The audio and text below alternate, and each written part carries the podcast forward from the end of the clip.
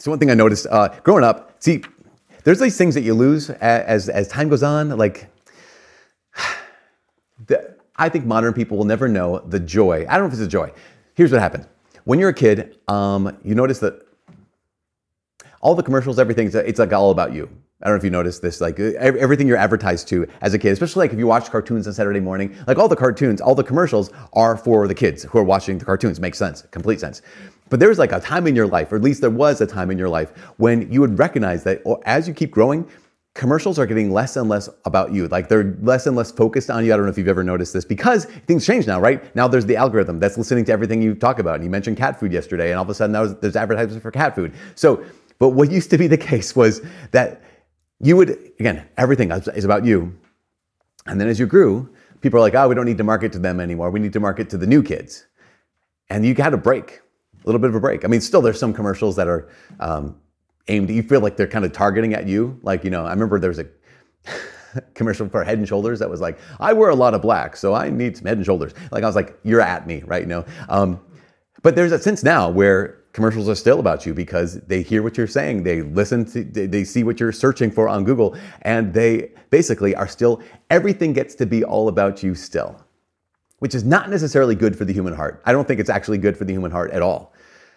That when life is about us, when we, we, we when life is about us, we begin to believe that life is about us. That when everything, advertisements, what people are playing, music, what they're saying, is catered towards us, then we begin to believe the lie that your life is about you, the lie that my life is about me. What that does to our heart is it keeps our hearts small. It keeps our hearts. It's, it's this. It's C.S. Lewis. One of my favorite things that he's ever said is he says something along the lines about his heart, his own heart. He says, "I've never had anything but a mercenary heart that's willing to give it, give myself to the highest bidder, give willing to give my love to the highest bidder." And again, when life is all about us, then we have no escape from that mercenary heart. And then we hit today's today's feast, right? Today's feast of the Epiphany, and I love it so good because think about these three wise men. We don't know how many there were. Um, it says that they get offered three different gifts. So the tradition is that maybe three different people brought gold, frankincense, myrrh. However many it was, we'll say three, because um, that's what it has in the nativity set here. I'll say three. These three wise men, they leave their homes, they leave their, their, their lives, they leave their, their, their comfort, they leave their families, and they go on this potentially hazardous, I'm, I'm guessing, dangerous journey. What are they looking to get? Because if I'm going to go on a dangerous journey, I'm looking to get something. Like if I'm going to leave uh, comfort, I'm looking to get something. If I'm going to leave home, I'm looking to get something. And these wise men, they leave their everything. What are they looking to get?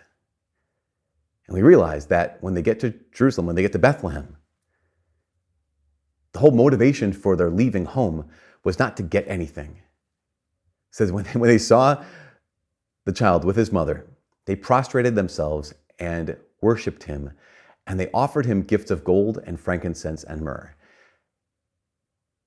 This is the only thing that can actually free our hearts. This is the only thing that can, that can undo the mercenary aspect of a mercenary heart.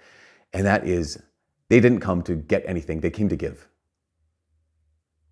They didn't just come to give, they came to give him, give the Lord, God Himself. They came to worship, and they came to give Him something that was valuable. I mean, this is so, I mean, the, the gifts themselves, gold and frankincense and myrrh, those are incredible. And over the course of the last 2,000 years, we have teachers and doctors of the church and saints who have said, we know gold for the king. That represents, here's Jesus, he's the king of kings. Gold for the king. Uh, frankincense for uh, the priest. That offer frankincense, incense, the priesthood.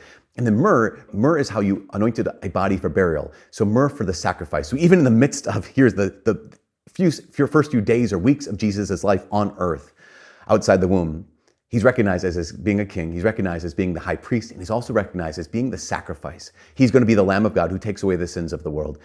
The heart of this, though, is these wise men were escaping the trap that life's all about them. Because that's what worship does. I think worship more than anything else, in fact, maybe worship alone has the ability to help us escape the trap that I start to believe that my life is about me. When you start to believe that your life is about you. And this is what we do, right? We come, we come to Mass. And oftentimes our complaint is, I didn't get anything. Often our complaint when we go to Mass is, I, well, I stopped going to Mass because I don't get anything out of it. And when we say that, we are simultaneously saying the best truth in the world and simultaneously saying the dumbest thing any one of us could ever possibly say. It's true because you didn't come. We never go to Mass to get anything, even though, as we always have to point out, we do get the Word of God proclaimed to us. We do get the body of Christ given to us to feed us. But that's nothing. I didn't get anything. But at the same time, good. It's true. I didn't come to get anything. I just simply came to give because the thing that's supposed to change us more than anything else is worship. But it's also false to say this because at the same time that it's true, I didn't come to get anything, I came to give, is recognize that something happens to our hearts.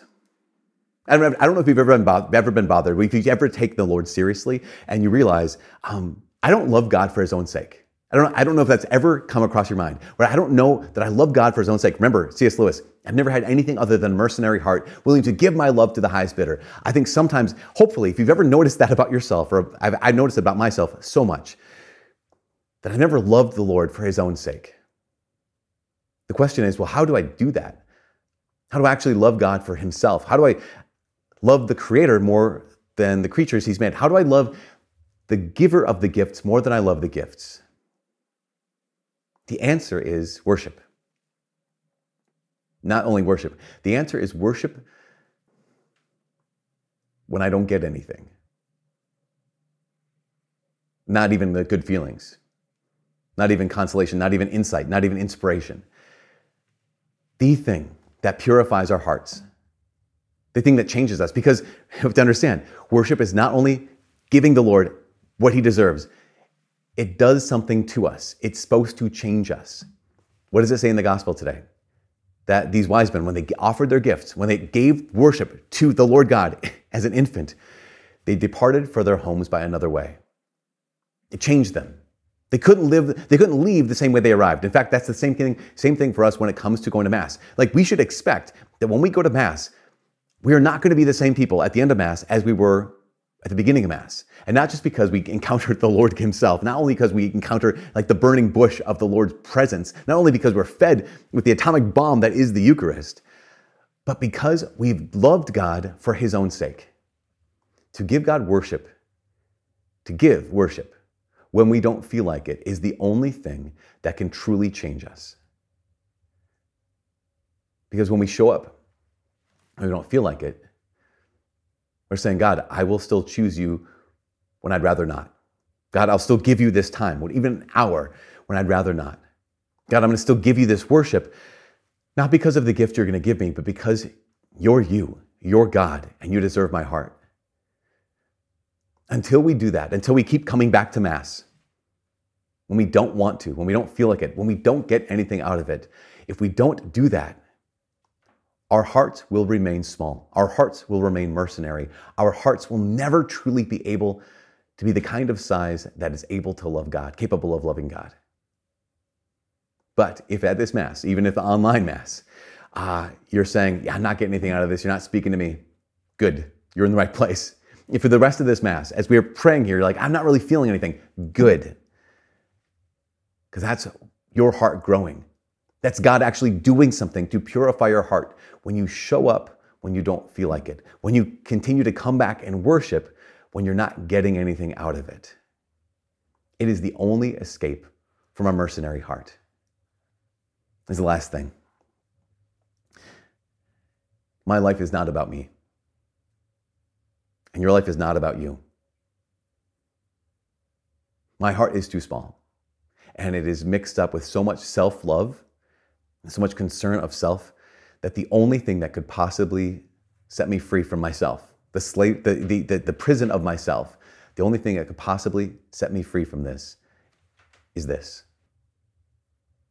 Is showing up not only to Mass, but also showing up for prayer. Is saying, I committed to pray a rosary. I'm going to pray that rosary. I committed to a holy hour. I'm going to make the holy hour. I committed to doing Lectio Divina. I committed to a Bible in a year. Whatever it was, the only thing that can set us free is worship because I've never had anything other than a mercenary heart, willing to give my love to the highest bidder. But I want to have a better heart than that. A heart that actually looks like the heart of God and a kind of heart that actually loves like the heart of God.